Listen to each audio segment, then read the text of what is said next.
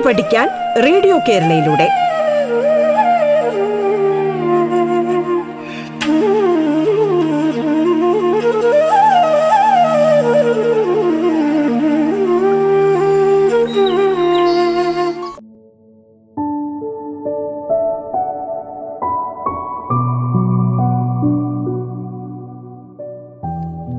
നമസ്കാരം.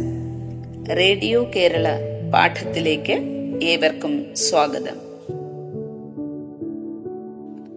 ഞാൻ Bindu O V government B and H S S വിതുരയിലെ Malayalam അധ്യാപികയാണ്. കഴിഞ്ഞ ക്ലാസ്സിൽ പത്താം ക്ലാസ്സിലെ ലളിതാംബിക അന്തർജനം രചിച്ച വിശ്വരൂപം എന്ന കഥ കേട്ടുവല്ലോ. ആ പാഠത്തിന്റെ തുടർ പഠനത്തിലേക്ക് നമുക്ക് പോകാം. മിസിസ് തലത്തിന്റെ ജീവിതത്തിലെ പല ഏടുകൾ പ്രമേയമാകുന്ന വിശ്വരൂപം എന്ന കഥയിൽ സ്നേഹബന്ധങ്ങളുടെ പൊരുത്തങ്ങളും പൊരുത്തക്കേടുകളും വായിച്ചെടുക്കാം.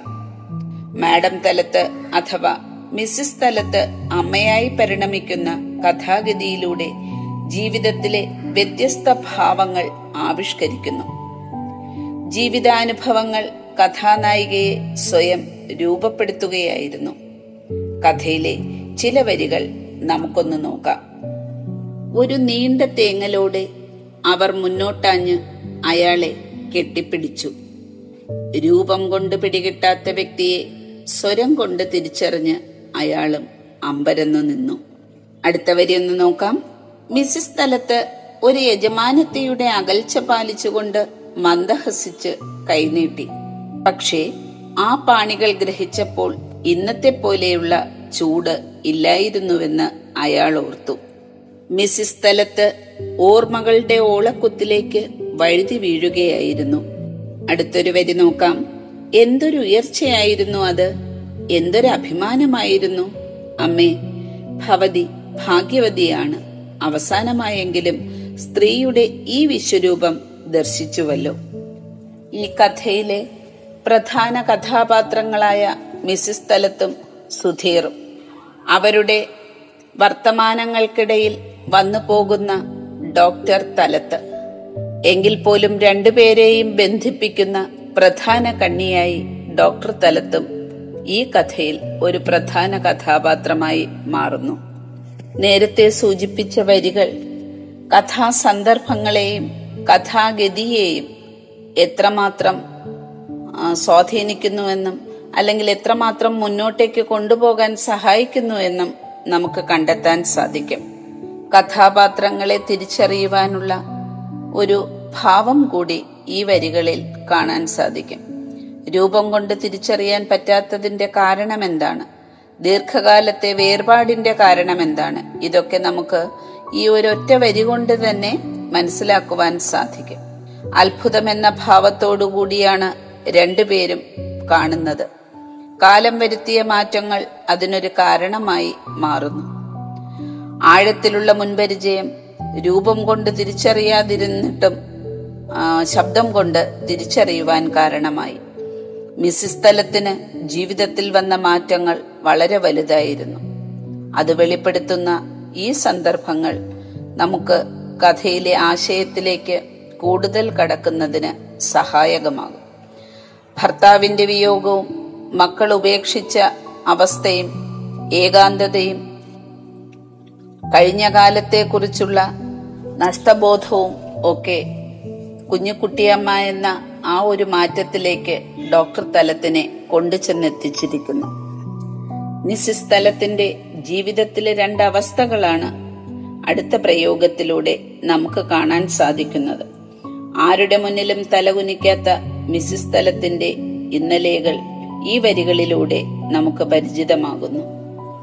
സുധീറിന്റെ മുന്നിൽ അലിവുള്ള അമ്മയായിട്ടുള്ള അവതാരം.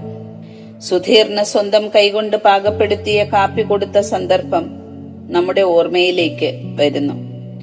അതുപോലെ തന്നെ കൈകൾ ഗ്രഹിച്ചപ്പോൾ പാണികൾ ഗ്രഹിച്ചപ്പോൾ ഡോക്ടർ തലത്ത് തന്നെ പരിചയപ്പെടുത്തിയപ്പോൾ ഔപചാരികമായി കൈകൊടുത്തതിനേക്കാൾ ചൂടുള്ളതായി തോന്നി. അമ്മയുടെ ചൂട് അയാൾ അനുഭവിച്ചു. മിസ്സിസ് സ്ഥലത്ത് ഓർമ്മകളുടെ ഓളക്കുത്തിലേക്ക് വഴുതി വീഴുകയായിരുന്നു എന്ന വാക്യത്തിലൂടെ അവരുടെ കഴിഞ്ഞകാല ജീവിതത്തിലേക്ക് നമ്മെ കൊണ്ടു ചെന്നെത്തിക്കുവാൻ അത് സഹായകമാകുന്നു. അവർ തന്നെ പറയുന്ന ഒരു വാക്യമുണ്ട് ഞാൻ ഇന്ത്യയിൽ ജനിച്ചു പക്ഷേ ജീവിച്ചത് ഇവിടെയല്ലല്ലോ. അദ്ദേഹത്തിനു വേണ്ടി രൂപപ്പെടുത്തിയതാണ് എന്റെ ജീവിതം. മറ്റാർക്കും അതിൽ ഇടമില്ലായിരുന്നു. ഓർമ്മകൾ അതുമാത്രമേ വാർദ്ധക്യത്തിന് അവകാശപ്പെട്ടതായിട്ടുള്ളൂ. വിദേശിയായ വൃദ്ധൻ ഇന്ത്യയിൽ ജനിക്കാൻ ആഗ്രഹിക്കുന്നു. അതിന്റെ പൊരുളെന്താണ് ഭാരതീയ സംസ്കാരം.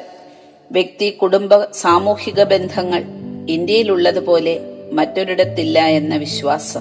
മാതൃസ്നേഹത്തിന്റെ തലോടൽ വാത്സല്യം കരുതൽ ഇങ്ങനെയുള്ള വ്യത്യസ്ത ഭാവങ്ങൾ ഡോക്ടർ തലത്ത് എന്നതിൽ നിന്നും കുഞ്ഞുകുട്ടി അമ്മയിലേക്ക് വന്നപ്പോൾ സുധീർ അനുഭവിക്കുന്നു. മിസിസ് തലത്തിന്റെ താപസോചിതമായ വേഷം അവരുടെ ജീവിതത്തിൽ വന്ന മാറ്റത്തിന്റെ പ്രതിഫലനമാണ്. തലത്തിനു വേണ്ടി ജീവിതം മാറ്റിവെച്ച അവർ സ്വന്തം കുട്ടികളെ ലാളിക്കാനോ സ്നേഹിച്ചു വളർത്താനോ അവസരമൊരുക്കിയില്ല. എന്നാൽ മിസ്റ്റർ തലത്തിന്റെ മരണത്തോടെ അവർ ലേഡി തലത്തായുള്ള ജീവിതം അവസാനിപ്പിച്ചു. അവർ പഴയ ജീവിതം തിരിച്ചെടുക്കുകയാണ്. വേദനയും കുറ്റബോധവും ഈ വാക്കുകളിൽ നമുക്ക് വായിച്ചെടുക്കാം. അഞ്ചാമതൊരു മകനായിട്ടാണ് ഡോക്ടർ തലത്ത് സുധീറിനെ അവരുടെ മുന്നിൽ അവതരിപ്പിക്കുന്നത്. മറ്റു മക്കളേക്കാൾ ഒരു വ്യത്യാസമേ അവനുള്ളൂ. അവൻ നമ്മ നമ്മോടൊപ്പം കുറച്ചു ദിവസം ഉണ്ടാകുമെന്ന് പറയുന്നു. ജോലി തിരക്കുകളാണ് ഡോക്ടർ തലത്തിന്റെ കുട്ടികളെ ബോർഡിങ്ങിലാക്കുവാൻ കാരണം.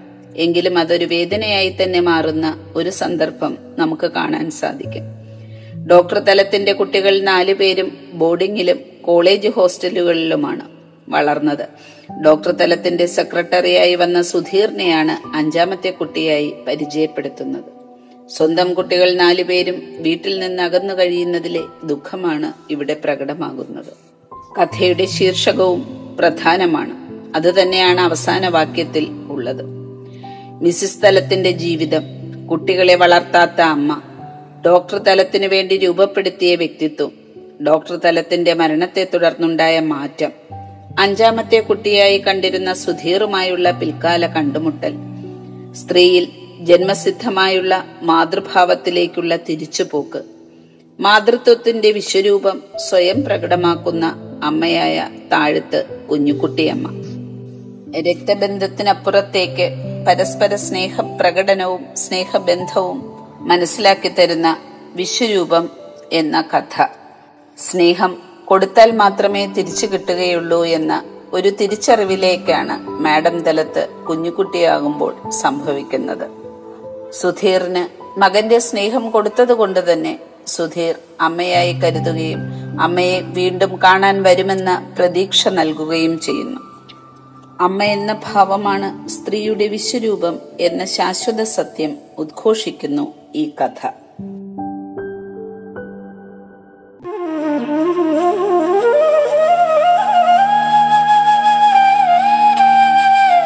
പാഠം കേട്ടു പഠിക്കാൻ റേഡിയോ കേരളയിലൂടെ. പാഠത്തിൽ ഇനി ഇടവേള.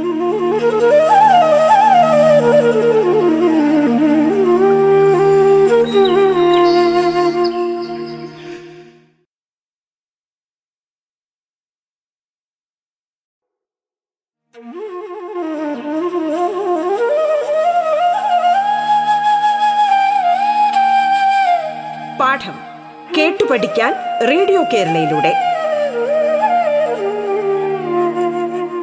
തുടർന്ന് കേൾക്കാം പാഠം.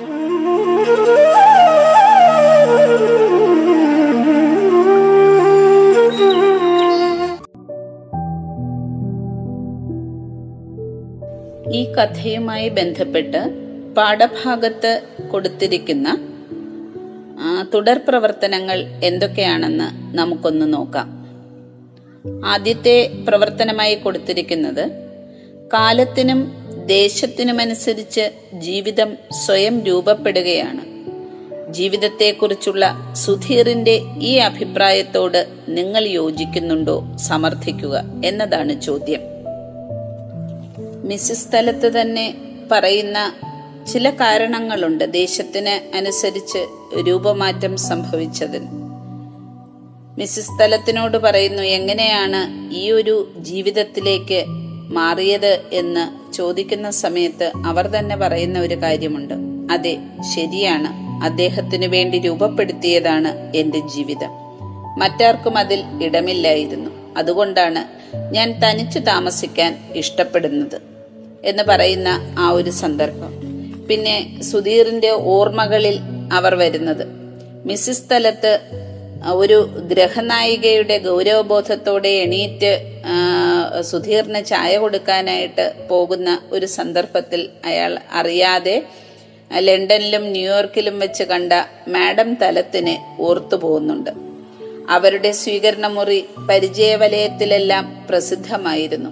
അലങ്കാരങ്ങളുടെ അന്തസ്സും സൽക്കാരത്തിന്റെ ഔചിത്യവും സംഭാഷണ രസികതയും സർവോപരി തലയുയർത്തിപ്പിടിച്ചുള്ള ചടുലമായ അംഗവിക്ഷേപങ്ങളും ഒരിക്കൽ കണ്ടാൽ മറക്കില്ല. ഔദ്യോഗിക വിരുന്നുകളിലും പൊതുചടങ്ങുകളിലും വെച്ച് ഭാരതീയ സ്ത്രീത്വത്തിന്റെ അംബാസഡർ എന്ന് വിളിക്കാറുണ്ട് അവരെ. വേഷത്തിലും ഭാവത്തിലും നടപ്പിലും ഒരു മഹാറാണിയുടെ അന്തസ് തോന്നും. ഇത് സുധീറിന്റെ അഭിപ്രായമാണ്. അല്ലെങ്കിൽ സുധീറിന്റെ ചിന്തകളിലേക്ക് വന്ന പഴയകാല മാഡം തലത്ത്. ആ ദേശത്തിനും ജോലിക്കും അനുസരണമായ ഒരു ജീവിത രീതിയായിരുന്നു അവർ സ്വീകരിച്ചിരുന്നത്. മിസ്സിസ് തലത്തിന്റെ കുട്ടികൾ നാലുപേരും പേരും പഴയ അന്നും കുഞ്ഞായിരിക്കുന്ന സമയത്തും ബോർഡിങ്ങിലും ഹോസ്റ്റലുകളിലും ഒക്കെ ആയിരുന്നു. ഒരു കരയുമ്പോൾ കുഞ്ഞുങ്ങൾ കരയുമ്പോൾ വാശി പിടിച്ച് കരയുമ്പോൾ ശാസിക്കുകയോ സുഖക്കേടിൽ ശുശ്രൂഷിക്കുകയോ താരാട്ട് പാടുകയോ മുല കൊടുക്കുകയോ ചെയ്തിട്ടില്ല. അലങ്കരിച്ച ബൊമ്മകളെ പോലെ ഇടയ്ക്കുമ്മ വെക്കാൻ മാത്രം അവർ അടുത്തു വരും.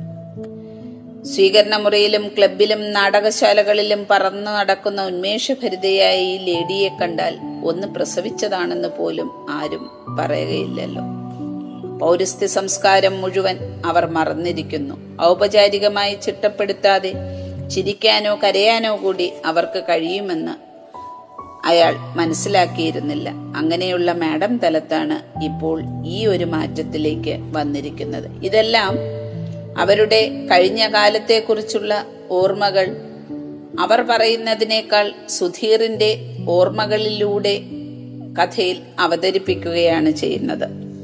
കഴിഞ്ഞ കാലത്തെക്കുറിച്ചുള്ള ഒരു കുറ്റബോധം അവരെ അവരുടെ മനസ്സിന് വല്ലാതെ മാഡം തലത്തിന്റെ മനസ്സിന് വല്ലാതെ നീറ്റുന്നുണ്ട്. ഞാൻ ഇന്ത്യയിൽ ജനിച്ചു പക്ഷേ ജീവിച്ചത് ഇവിടെയല്ലല്ലോ.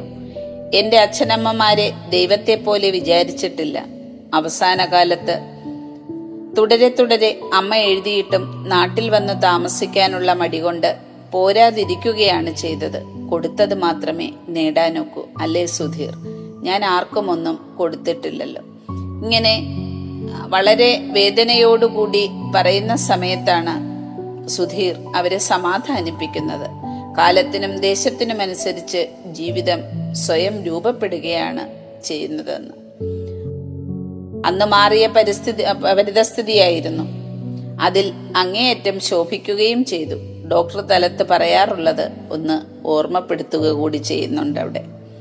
ഡോളിയില്ലെങ്കിൽ ഞാൻ വെറും നിഴലായേനെ. സങ്കീർണമായ പ്രശ്നങ്ങളെല്ലാം അവളുടെ ഒരു ചിരിയിൽ മാഞ്ഞു പോകുന്നു യഥാർത്ഥ നയതന്ത്ര പ്രതിനിധി അവളാണ്. ഈ ഒരു അഭിപ്രായം പറഞ്ഞാണ് സുധീർ തന്റെ അഭിപ്രായത്തെ സാധൂകരിക്കുന്നത്. കാലം മാറി ഏകാന്തത വന്നു ഒറ്റപ്പെടൽ വന്നു. അപ്പോൾ ഏറ്റവും സുഖകരമായ ജീവിതം എന്ന് പറയുന്നത് അമ്മയായി പരിണമിക്കുന്നത് തന്നെയാണ് എന്ന് സുധീർ വിശ്വസിക്കുകയും ചെയ്യുന്നു. അടുത്ത ചോദ്യമായി കൊടുത്തിട്ടുള്ളത് ഞാൻ ഇന്ത്യയിൽ ജനിക്കാൻ ആഗ്രഹിക്കുന്നു മാഡം. ഇന്ത്യ എത്ര നല്ല നാടാണ്. വൃദ്ധന്റെ വാക്കുകളോടുള്ള പ്രതികരണം എഴുതുക. പ്രതികരണക്കുറിപ്പ് തയ്യാറാക്കാനായിട്ടാണ് അതിനകത്ത് തുടർ പ്രവർത്തനം കൊടുത്തിരിക്കുന്നത്. സുധീറുമായുള്ള സംഭാഷണത്തിനിടയിൽ ഡോക്ടർ തല മിസിസ് തലത്ത് ഡോക്ടർ തലത്തിനെ കുറിച്ചുള്ള ഓർമ്മകളിലേക്ക് പോകുന്നു. അതോടൊപ്പം തന്നെ ന്യൂയോർക്കിലായിരുന്നപ്പോൾ തന്റെ താമസ സ്ഥലത്തിന് മുന്നിലുള്ള പാർക്കിൽ ഇളവയിൽ കായാൻ വന്നിരിക്കാറുള്ള ഒരു വൃദ്ധനെ പറ്റി ഓർമ്മിക്കുന്നുണ്ട്. നീണ്ടു മെല്ലിച്ച ലേശം കൂനും വിറയിലുമൊക്കെയുള്ള ഒരു പാവം കിഴവൻ. അയാളെ മിസ്സിസ് തലത്തിന് വെറുപ്പായിരുന്നു എന്ന് പറയുന്നുണ്ട്. എപ്പോഴും മൂക്കട്ട ഒലിച്ചുകൊണ്ട് നടക്കുകയും ചെവി കേൾക്കാതെ കീറിപ്പറഞ്ഞ പാൻ പാന്റും തൊപ്പിയുമൊക്കെ വെച്ച് നടക്കുന്ന ഒരാൾ. തന്റെ ആ ഒരു സ്ഥിതി അനുസരിച്ച് അത്തരം ആളുകളോടുള്ള തന്റെ സമീപനം എന്ന് പറയുന്നത് വളരെ മോശമായിരുന്നു എന്ന് സ്വയം തിരിച്ചറിയുക കൂടി ചെയ്യു ചെയ്യുകയാണ് അവിടെ എന്നിട്ട് അയാൾ ഒരു ദിവസം തന്റെ അടുത്ത് വന്ന് ചോദിച്ചു എന്ന് പറയുന്നുണ്ട്. മാഡം ഒന്ന് ചോദിക്കട്ടെ? നിങ്ങൾ ഇന്ത്യക്കാർ അച്ഛനമ്മമാരെ ദൈവത്തെ പോലെ വിചാരിക്കുന്നു എന്ന് കേട്ടിട്ടുണ്ട്. അത് ശരിയാണോ? മിസ്സിസ് തലത്തിന് അതിനെക്കുറിച്ച് വ്യക്തമായ ഒരു അഭിപ്രായം പറയാൻ കഴിയുമായിരുന്നില്ല. കാരണം തനിക്ക് അതിനെക്കുറിച്ച് അറിയില്ലായിരുന്നു. എങ്കിലും അതേ എന്ന് തലകുലിക്കേണ്ടി വന്നു. അപ്പോൾ അയാളുടെ അഭിപ്രായം പറഞ്ഞത് ഞാൻ ഇന്ത്യയിൽ ജനിക്കാൻ ആഗ്രഹിക്കുന്നു മാഡം. അപ്പോൾ അത് അതിനുള്ള ഒരു കാരണം കൂടി പറയുന്നുണ്ട്. ഇന്ത്യ എന്ത് നല്ല നാടാണ്. അച്ഛനമ്മമാരെ വളരെ സ്നേഹത്തോടെ നോക്കുമെന്ന്. പക്ഷേ തനിക്ക് അങ്ങനെയൊരു അഭിപ്രായം അന്ന് ഇല്ലായിരുന്നു. കാരണം എത്ര വിളിച്ചിട്ടും അമ്മ എത്ര വിളിച്ചിട്ടും തിരിച്ചു വരാതെ അവിടെ തന്നെ നിലനിൽക്കുകയായിരുന്നു. തന്റെ ആ ജീവിതത്തിൽ നിന്നൊരു മാറ്റം ഉണ്ടാകുമെന്ന് ഒരു പക്ഷേ മിസ്സിസ് സ്ഥലത്ത് ചിന്തിച്ചിരിക്കില്ല കേര ഭാരതത്തെ ഭാരതത്തെക്കുറിച്ചുള്ള മറ്റു നാടുകളിലുള്ളവരുടെ അഭിപ്രായത്തിന്റെ ഒരു സൂചന കൂടി അവിടെ വരുന്നുണ്ട്. പക്ഷേ പലരും കാലത്തിനും ദേശത്തിനും അനുസരിച്ച് മാറ്റങ്ങൾക്ക് വിധേയരാകുന്നു എന്ന ഒരു കാഴ്ചപ്പാടുകൂടി വായനക്കാരിൽ ഉണ്ടാക്കുവാൻ ഇത് കാരണമാകുന്നുണ്ട്.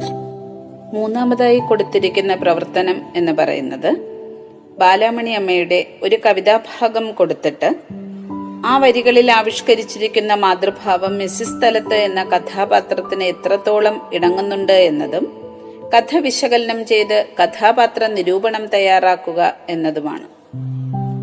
ഒരു കഥാപാത്ര നിരൂപണം തയ്യാറാക്കുമ്പോൾ കഥാപാത്രത്തിന്റെ സ്വഭാവ സവിശേഷതകൾ അതിനകത്ത് ഉണ്ടായിരിക്കണം. അതോടൊപ്പം തന്നെ ആ കഥാപാത്രത്തിന് മറ്റു കഥാപാത്രങ്ങളുമായുള്ള ബന്ധം? ഈ കഥാപാത്രം കഥയുടെ ഉയർച്ചയ്ക്ക് എത്രമാത്രം സഹായകമാകുന്നു? നിരൂപണാത്മകമായി ആ കഥാപാത്രത്തിന്റെ സ്വഭാവ സവിശേഷതകൾ വിശകലനം ചെയ്യണം ഇത്രയും കാര്യങ്ങളാകുമ്പോഴാണ് ഒരു കഥാപാത്ര നിരൂപണം തയ്യാറാകുന്നത്. ഇവിടെ ബാലാമണി അമ്മയുടെ കവിതാഭാഗത്തിൽ വരുന്ന മാതൃഭാവത്തെ മിസ്സിസ് തലത്ത് എന്ന് പറയുന്ന കഥാപാത്രവുമായി ബന്ധപ്പെടുത്തിയതിനു ശേഷം കഥയിൽ എത്രമാത്രം ഈ കഥാപാത്രം സാന്നിധ്യം വഹിക്കുന്നുണ്ട് എന്നും ആ കഥാപാത്രത്തിന്റെ സ്വഭാവ സവിശേഷതകളും മറ്റ് കഥാപാത്രങ്ങളുമായി എങ്ങനെ ബന്ധപ്പെട്ടിരിക്കുന്നു എന്നും കഥയുടെ മുന്നോട്ടുള്ള പോക്കിന് എത്രമാത്രം സഹായകമാകുന്നു ഈ കഥാപാത്രവും കഥാസന്ദർഭങ്ങളുമെന്ന് വിശദമാക്കുക കൂടി ചെയ്യുമ്പോൾ കഥാപാത്ര നിരൂപണം തയ്യാറാക്കാൻ സാധിക്കും. അടുത്ത ഒരു ചോദ്യം എന്ന് പറയുന്നത് നോക്കൂ നമുക്ക് അഞ്ചാമതൊരു കുട്ടി കൂടി ഉണ്ടായിരിക്കുന്നു. ഒരു മകൻ പക്ഷേ ഒരു വ്യത്യാസമുണ്ട്. ഇവൻ കുറച്ചുനാൾ നമ്മോടുകൂടി താമസിക്കും. ഇങ്ങനെ പറയാൻ ഡോക്ടർ തലത്തിനെ പ്രേരിപ്പിച്ച ജീവിത പശ്ചാത്തലം എന്താവാം? ഇത് നമ്മൾ വാക്യങ്ങളുടെ ആശയങ്ങൾ അവതരിപ്പിച്ച സമയത്ത് ചർച്ച ചെയ്തതാണ്. അതുമായി ബന്ധപ്പെട്ട് അതിന്റെ ഉത്തരങ്ങൾ കണ്ടെത്താവുന്നതാണ്. അടുത്ത ചോദ്യം സ്ത്രീത്വത്തിന്റെ വിശ്വരൂപമാണോ ഈ കഥയിൽ ആവിഷ്കരിക്കുന്നത്? ചർച്ച ചെയ്യുക. കഥയുടെ ഏതാണ്ട് അതിന്റെ ഒരു ഒരു വിശകലനം നടത്തി അതിന് വേണ്ടുന്നത് വിശ്വരൂപം എന്ന് പറയുന്നത്. അതും അവസാന വാക്യവുമായി ബന്ധപ്പെട്ട് ഞാൻ വിശദീകരിച്ചു കഴിഞ്ഞു. അതുമായി ബന്ധപ്പെടുത്തി ഉത്തരങ്ങൾ എഴുതാവുന്നതാണ്. അടുത്തത് ഒരു വ്യാകരണപരമായ ചോദ്യമാണ്. അത് നമുക്ക് അടുത്ത ക്ലാസ്സുകളിൽ ചർച്ച ചെയ്യാം.